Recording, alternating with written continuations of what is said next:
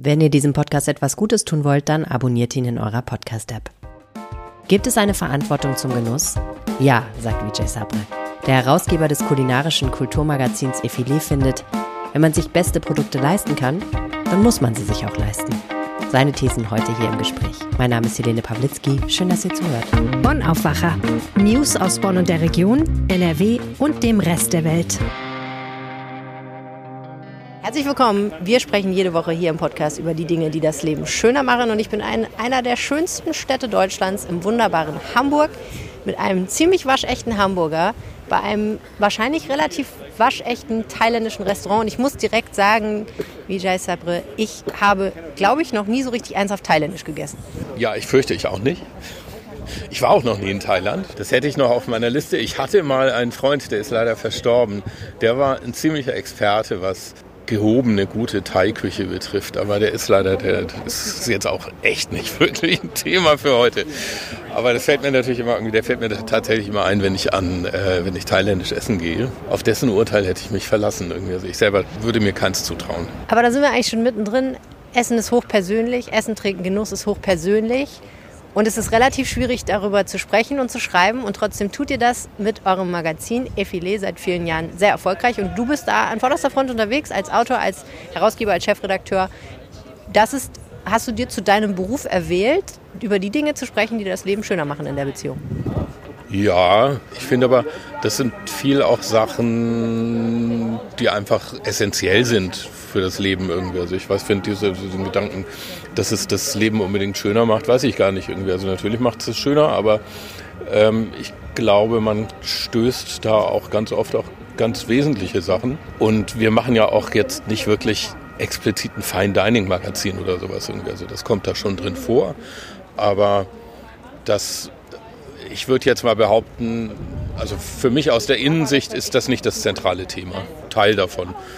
Ähm, sondern es geht schon auch um Dinge wie, äh, wie ernähren wir uns, wie äh, haben wir vielleicht noch eine Zukunft, wenn wir ganz viel Glück haben oder solche Dinge irgendwie. Also solche Sachen geht es natürlich auch. Finde ich total spannend, dass du das sagst, wenn du sagst, das Essentielle. Also wir reden ja nicht nur darüber, dass der Mensch eine bestimmte Zahl an Kalorien, eine bestimmte Zusammensetzung in seinen Körper aufnehmen muss, sonst geht er ein, sondern wir reden ja darüber, dass wir als Spezies über unsere Nahrungsaufnahme sehr viel nachdenken und ganz ziselierte Formen der Herstellung von Nahrung erfunden und entwickelt haben, seit wir das erste Mal in irgendeiner Form Nahrung zubereitet haben und nicht einfach nur vom Strauch in den Mund. Und dieses Nachdenken darüber, das finde ich, sehe ich so als jetzt Leserin von eurem Magazin, von Effilé, als so das, wo ich sagen würde, okay, wenn ich beschreiben müsste, was ist Effilé, würde ich sagen, okay, es geht eigentlich um ein bisschen um den Überbau. Es geht auch tatsächlich um die Butter auf dem Brot, aber es geht auch um die Frage, was können wir denn über die Butter noch sagen, abgesehen davon, dass sie halt Butter ist. Ja, genau. Also wir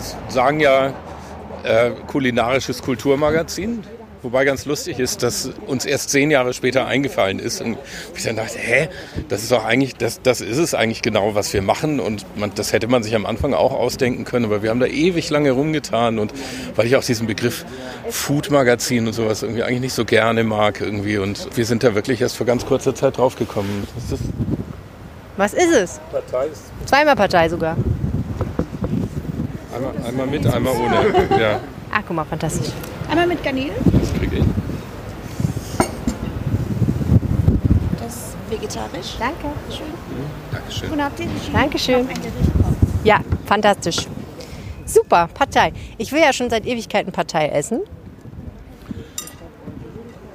Du hast natürlich wahrscheinlich schon in deinem Leben mal Partei gegessen. Ich habe schon, aber wie gesagt, äh, das authentisch thailändische kenne ich leider auch nicht irgendwie. Also ich kenne eigentlich auch nur so Hamburger Imbisspartei.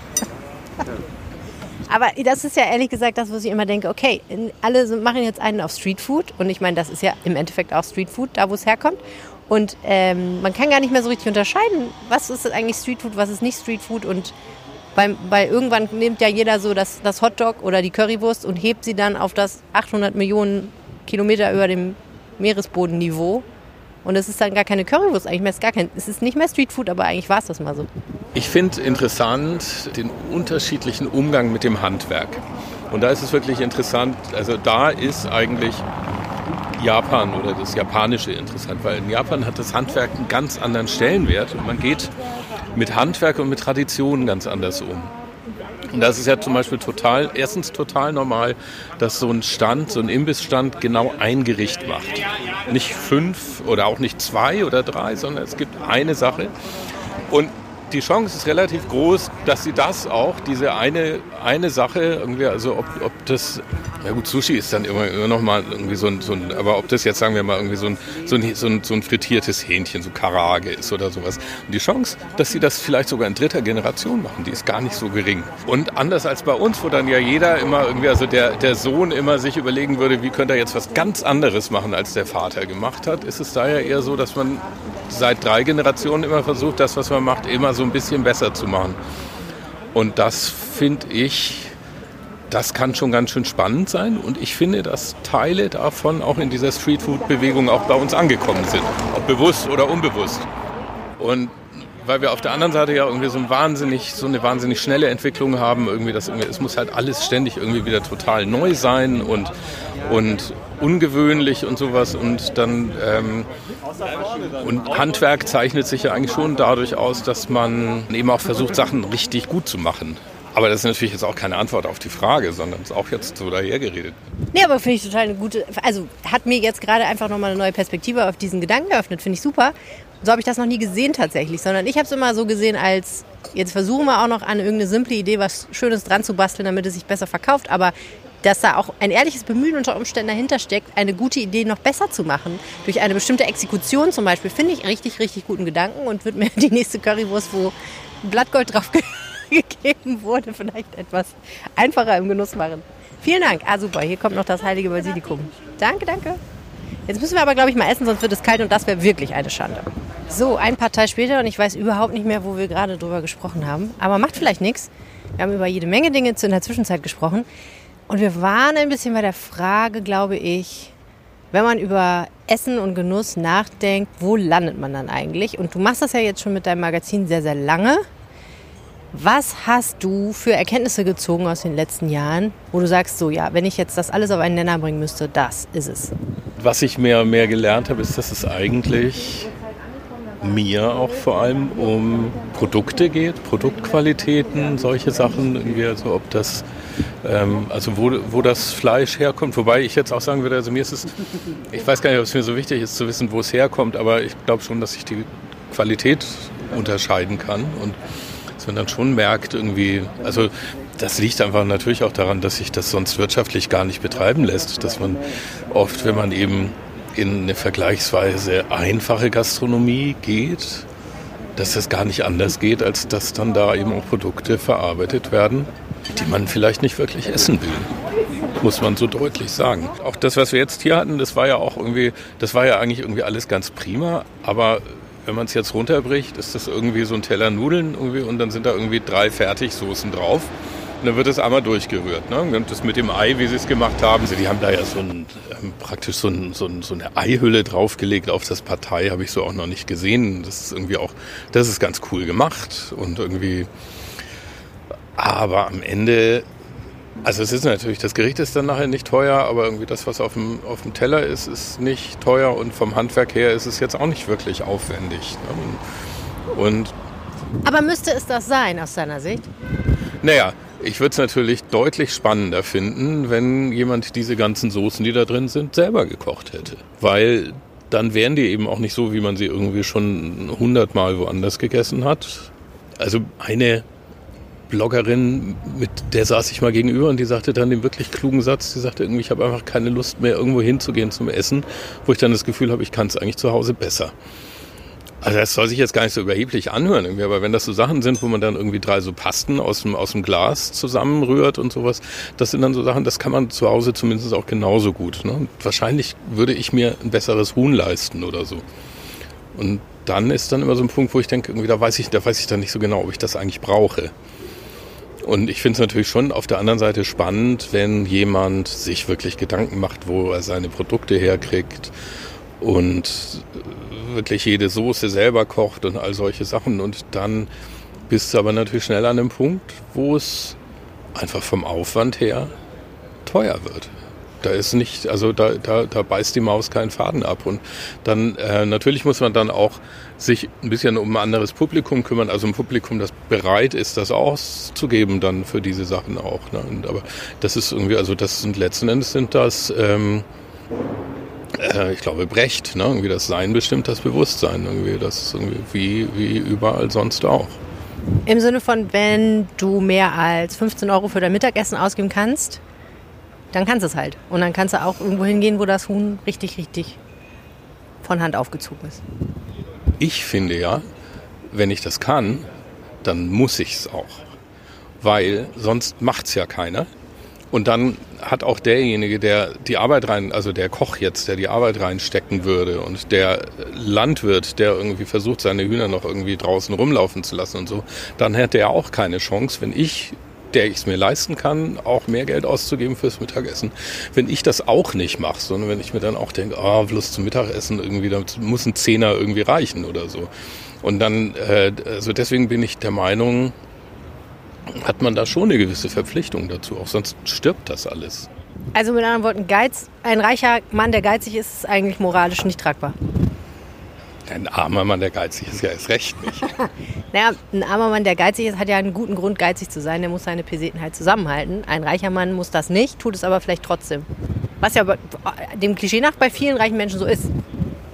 Ja, leider nicht nur dem Klischee nach. ja, also ich finde, also die, die Frage ist natürlich immer, also man muss natürlich irgendwie auch selber was davon haben, man muss das irgendwie auch würdigen können, ne? aber das lernt man ja auch mit der Zeit, das zu würdigen. Okay, aber nehmen wir mal diese Situation hier jetzt. Ne? Ich habe ja diesen Laden vorgeschlagen, weil ich gedacht habe, ich würde da gerne mal hingehen. Ich kenne ihn nicht und so und ich kenne auch nicht so viel Teil. So. Und du hingegen bist ja jemand, das ist kein Geheimnis, der sich durchaus ein sehr, sehr, sehr viel besseres und sehr viel teureres Mittagessen leisten könnte. Auf jeden Fall ein sehr viel teureres und besseres Mittagessen als ich im Zweifel, weil du, das haben wir in diesem Podcast noch gar nicht gesagt, ähm, mal einen sehr erfolgreichen, ein sehr erfolgreiches Unternehmen namens mobile.de hattest, was du dann verkauft hast für sehr viel Geld und deswegen im Zweifel in der Lage bist, dir jeden Mittag was richtig, ein richtig gutes Huhn leisten zu können. So, aber jetzt habe natürlich ich hier diesen Laden vorgeschlagen.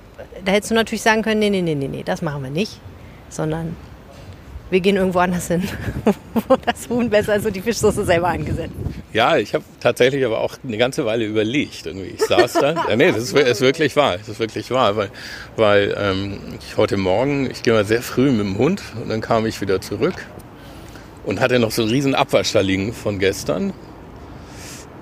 Und habe mich aber erstmal hingesetzt, habe überlegt, was machen wir? Gehen wir da jetzt hin, hier zu dem Thai oder, oder was schlage ich vor? Oh, das tut mir leid, das hätte ich niemals, habe ich nicht gedacht. Nee, und dann habe ich aber dann auch gedacht, es ist für mich ja auch ganz gut, wenn ich jetzt irgendwo hingehe, wo ich sonst wahrscheinlich nicht hinkommen würde. Aber ist es gut? Hat es dir irgendwas gebracht? Nein. Es ist okay.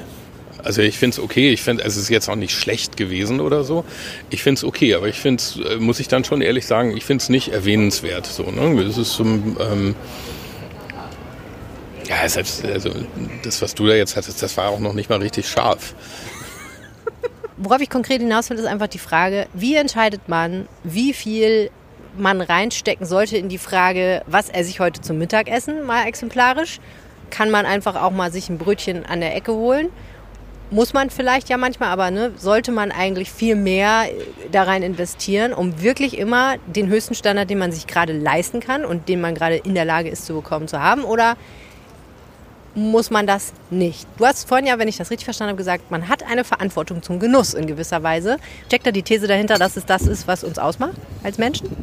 Mm, nee, der Genuss glaube ich eigentlich nicht. Das ist also das, was uns als Menschen ausmacht, ist, ein, finde ich, ein anderes Kapitel. Also was uns als Menschen ausmacht, ist das Kochen, nicht der Genuss. Hm. Aber das wäre, glaube ich, ein Thema für sich. Ich glaube einfach, ähm, man hat die Verantwortung, Ach, im Grunde genommen bei anderen Sachen doch genauso irgendwie. Also man hat doch schon eine Verantwortung eigentlich immer auf dem höchsten Niveau zu tun, was man tut, was man kann. Unabhängig davon, ob man essen geht oder ob man schreibt oder einen Podcast macht, ähm, hat man eigentlich immer vor sich selber auch so eine Verantwortung, das eigentlich immer auf dem höchsten Niveau zu tun. Ansonsten ist es in der Regel besser, es bleiben zu lassen. Und da ist es, wäre es für mich, also und da gehören für mich so Dinge eben wie Essen gehen auch dazu. Irgendwie. Also auch wenn man sich denkt, das ist eigentlich eine passive Handlung, aber das stimmt ja nur zur Hälfte. Ne? Also es gibt ja immer immer auch eine Interaktion und ähm, wenn ich irgendwo hingehe, ähm, also jetzt auch nicht ich, weil ich das Magazin rausgebe oder so, sondern einfach ich als Gast, wenn ich irgendwo hingehe und jemandem die Bestätigung gebe, dass es mir das wert ist, was er da gemacht hat, was ihm dann vielleicht irgendwie fünfmal so viel kostet, als was wir jetzt hier zu Mittag gegessen haben, dann ist das ja eine Information, die derjenige auch wieder weiterverarbeitet und eine Konsequenz hat auf seinen Handeln, beziehungsweise wenn keiner hingeht, hat es auch ganz schnell eine Konsequenz. Ne? Und deswegen finde ich, dass man auch da eine Verantwortung hat, einfach aus sich selber das Beste zu machen, was man machen kann. Das finde ich gar nicht so ungewöhnlich. Ich habe das gerade gelesen in einem Porträt über den Koch David Chang, der ähm, in New York hauptsächlich sehr viele Restaurants oder mehrere Restaurants hat und damit sehr erfolgreich war. Und das Porträt, ich glaube, aus dem New Yorker begleitet ihn bei der Eröffnung äh, seines, boah, ich weiß gar nicht, Co, der Koba. Ne? ist eine ziemlich alte Geschichte, ne? Oder so der Text, ja. ne? den kenne ich auch. Er sagt im Grunde genommen genau das. Er sagt, ähm, ich bin nicht ein supergeiler Koch. Ich bin nicht der beste Koch. Und wir sind alle hier, die wir hier arbeiten, nicht der beste Koch, nicht die besten Köche. Aber ich will, dass wir das, was wir hier machen, mit 100 Prozent tun, mhm. so gut wie wir es machen können. Weil sonst macht das keinen Sinn, sonst können wir es auch lassen. Ja. ja. Und das ist ja eine Einstellung. Ich meine, der Mann hat mit Nudelsuppen angefangen. Ein bisschen wie du vorhin beschrieben hast, wie die Japaner an sowas rangehen. Nämlich zu sagen, Wurst egal, ob ich hier nur Reis koche, es soll der beste Reis sein, den ich heute kochen kann. Ja, also ich bin auch großer Fan. Es ist mir leider nicht gelungen. Ich habe mal eine Zeit lang versucht, da ranzukommen. Dafür wäre ich auch nach New York geflogen. Wo ranzukommen? An David Chang. Ich hätte gerne mal mit ihm gesprochen. Aber das ist mir leider nicht gelungen. Also gegessen habe ich da schon in zwei seiner Läden. Die sind dann natürlich auch sehr amerikanisch, aber es hat auch genau diesen, diesen Aspekt. Das ist einfach, das ist schon einfach auch sehr gut. Und das ist ja, das ist ja Streetfood. Das ist Streetfood. Aber das ist sehr gut und man merkt, dass man merkt, die Sorgfalt, die da reingeht, das, das ähm, zuzubereiten. Ne? Mit anderen Worten, Wurstigkeit hat da keinen Platz mal irgendwie so improvisieren, aus dem Ärmel schütteln, nur wenn man es wirklich mit dem Hintergrund kann. Ja, genau. Das finde ich schon. Also man, natürlich kann man immer, also man kann auch immer einfach mal was essen, weil man Hunger hat. Ne? Also das ja, wäre ja auch Quatsch. Man, man, kann auch einfach nur mal was essen. Ne? Einfach mal eine Packung Cornflakes aufreißen. Ja, genau. Also man muss jetzt nicht, also man muss, man, man muss ja nicht über alles immer philosophieren, was man gerade macht. Aber aber es ist, das ist ja immer so eine, so eine Grundsatzfrage, die einem immer gestellt wird, irgendwie, also die auch so, als würde man, ähm, also weil das tue ich im Leben nicht irgendwie. Also es ist, also ich gehe nicht, ich gehe nicht in, in so ein Spitzenrestaurant, weil ich da irgendwie meinen kleinen Finger abspreizen kann. Das ist eigentlich, das ist nicht der Grund. Ne? Und also im Gegenteil irgendwie, das ist so der Teil, der mich eigentlich gar nicht interessiert. Und auch so zum Beispiel da in der Kategorie Restaurants, die sich eigentlich bevorzugt an so eine Klientel wenden, die interessieren mich eigentlich auch in der Regel nicht. Also mich interessieren dann schon auch, also du hast halt oft dann da so Läden, die vorne schon irgendwie schick und fein sind und die Weine sind teuer und solche Sachen und dann hast du irgendwie da zwei Anarchisten in der Küche stehen irgendwie und das, sowas mag ich. Wenn wir, nehmen wir mal die Bevölkerung von Deutschland, davon essen ja, ich würde sagen 85 Prozent nicht so, wie du beschreibst, nicht so, wie du es tust, sondern die holen sich halt mittags das Fischbrötchen zum Mittagessen. Und da ist dann natürlich die Remoulade aus der Packung drauf. Und der Fisch ist halt einfach aus der Packung, genau. so. Ähm, und die gehen halt zu McDonalds und zu Kentucky Fried Chicken und zu irgendwie essen die irgendwo eine Pizza und so aus der Packung praktisch alles. Macht dieser Anspruch denn dann noch Sinn, wenn das für die allergrößte Mehrheit der Menschen gar nicht die Realität ist und die ja auch gar nicht drüber nachdenken und vielleicht ist auch wirtschaftlich, ehrlich gesagt, sehr, sehr schwierig wäre, auch nur annähernd dahin zu kommen. So zu konsumieren, wie du das beschreibst. Was bringt dieser Anspruch? Wie, oder glaubst du, es gibt einen Weg, diesen Anspruch in den Mainstream zu tragen? Hm. Muss man das überhaupt? Genau, das wäre jetzt irgendwie, also ich habe ja jetzt auch nicht, also mein Anspruch ist ja nicht durch äh, die richtige Restaurantwahl die Welt zu retten. Ein bisschen schon. Nein, nein, nein. Also ich glaube einfach, dass es für mich besser ist, wenn ich es mache. Und wahrscheinlich, hoffentlich ist es auch für den, bei dem ich essen gehe, auch besser, wenn ich es mache. Und die, das ist eigentlich so der kleine Kosmos, der mich da interessiert. Irgendwie. Also ob das den Rest der Welt ähm, rettet. Das, da glaube ich eh nicht dran. Also ich glaube nicht, dass man durch äh, irgendwie veränderten Konsum oder sowas die Welt rettet. Irgendwie, das halte ich für eine ganz, äh, ganz schwierige These irgendwie. Also das, das hat für mich so was Erbsündenhaftes irgendwie. Jeder ist schuld irgendwie, weil jeder irgendwie falsch konsumiert. Irgendwie, das ist mir eigentlich eher zuwider. Da bin ich, also da bin ich nicht dabei. Nee, ich glaube, dass es für mich besser ist. Würde mich freuen, wenn ich ab und zu mal jemanden auch von was überzeugen kann. Vielleicht auch jemanden irgendwo ein kleines bisschen besser zu kochen oder so. Ne? Also es muss ja nicht nur äh, sein, wie viel Geld man jetzt im Restaurant ausgibt. Und jetzt mal abgesehen davon ist es natürlich so, also das wird ja auch alle Jahre runtergebetet. So prozentual geben wir Deutschen einfach auch sehr wenig Geld fürs Essen aus. Ne? 15 Prozent ungefähr. Ja, also das äh, so diese These immer irgendwie, also man könne sich das nicht leisten. Das stimmt natürlich in der Form nicht das ist irgendwie, es geht, äh, es geht halt mehr darum, ob man das will oder nicht. Ne? Und insofern ist es so, dann kriegt halt äh, im Prinzip auch jeder das, wofür er jahrelang gearbeitet hat, äh, auf eine Art und Weise. So, also deswegen, nö, ist halt, äh, ich finde es dann in der Tat für mich oft schwer, wenn ich jetzt so rausgehe, auch irgendwie, also jetzt, äh, das ist anders woanders. Ne? Irgendwie, also das ist jetzt, selbst wenn man irgendwie in Paris ist oder so, kann man irgendwie auch mal so ein Bröt, so eine Semmel an der Ecke sich holen und die ist dann wahrscheinlich sogar ganz gut. Und das ist hier teilweise schon ganz schön schwer. Und man staunt dann immer, dass das so klaglos hingenommen wird. Und man sich dann immer fragt, merkt ihr das nicht? Aber vielleicht merken es die Leute wirklich nicht, ich weiß es nicht. Man steckt ja nicht drin. Nee, und Essen ist ja viel so Sozialisation. Insofern. Es erinnert mich immer an den Witz mit dem Gewürz der Seligen. Kennst du den? Ähm, nee. Witwer heiratet nochmal und seine Frau kocht und gibt sich große Mühe, es ihm schön zu machen. Er sagt, weißt du, ist alles okay, aber irgendwie, da fehlt was. Die Selige, die hat immer dieses eine Gewürz benutzt. Das hat so toll geschmeckt immer. Ich weiß nicht. Und sie kocht und sie kocht und jeden Tag kommt nach Hause und sagt, ist in Ordnung, aber das Gewürz der Seligen, das ist da nicht dran. Und irgendwann eines schönen Tages verbrennt sie das Essen. Und er nimmt einen Bissen und sagt, du hast es gefunden, das Gewürz der Seligen. ja. Also mit anderen Worten, das Pappbrötchen von um die Ecke, das ist natürlich auch ein Comfort-Food vielleicht in gewisser Weise, weil das habe ich immer schon von meiner Mama in die Hand gedrückt bekommen. Ne? Und McDonald's hat auf der ganzen Welt den gleichen Geschmack. Das ist natürlich wie nach Hause kommen unter Umständen. Naja, aber okay, ähm, man kann die Leute ja auch nicht zu ihrem Glück zwingen. Macht ja gar keinen Sinn. Aber wenn ich das richtig verstehe, ist deine Maxime, sei dein bestes kulinarisches Selbst ja. und mehr kann es auch nicht machen. Ja, genau, genau. Alles klar. Vielen Dank, Vijay Sapre. Sehr gern. Das war der Podcast für diese Woche. Vielen herzlichen Dank fürs Zuhören. 15 Prozent ihres Einkommens geben die Deutschen durchschnittlich für Lebensmittel, Getränke und andere Genussmittel aus. Das habe ich hier im Podcast erwähnt. Zahlen des Statistischen Bundesamts.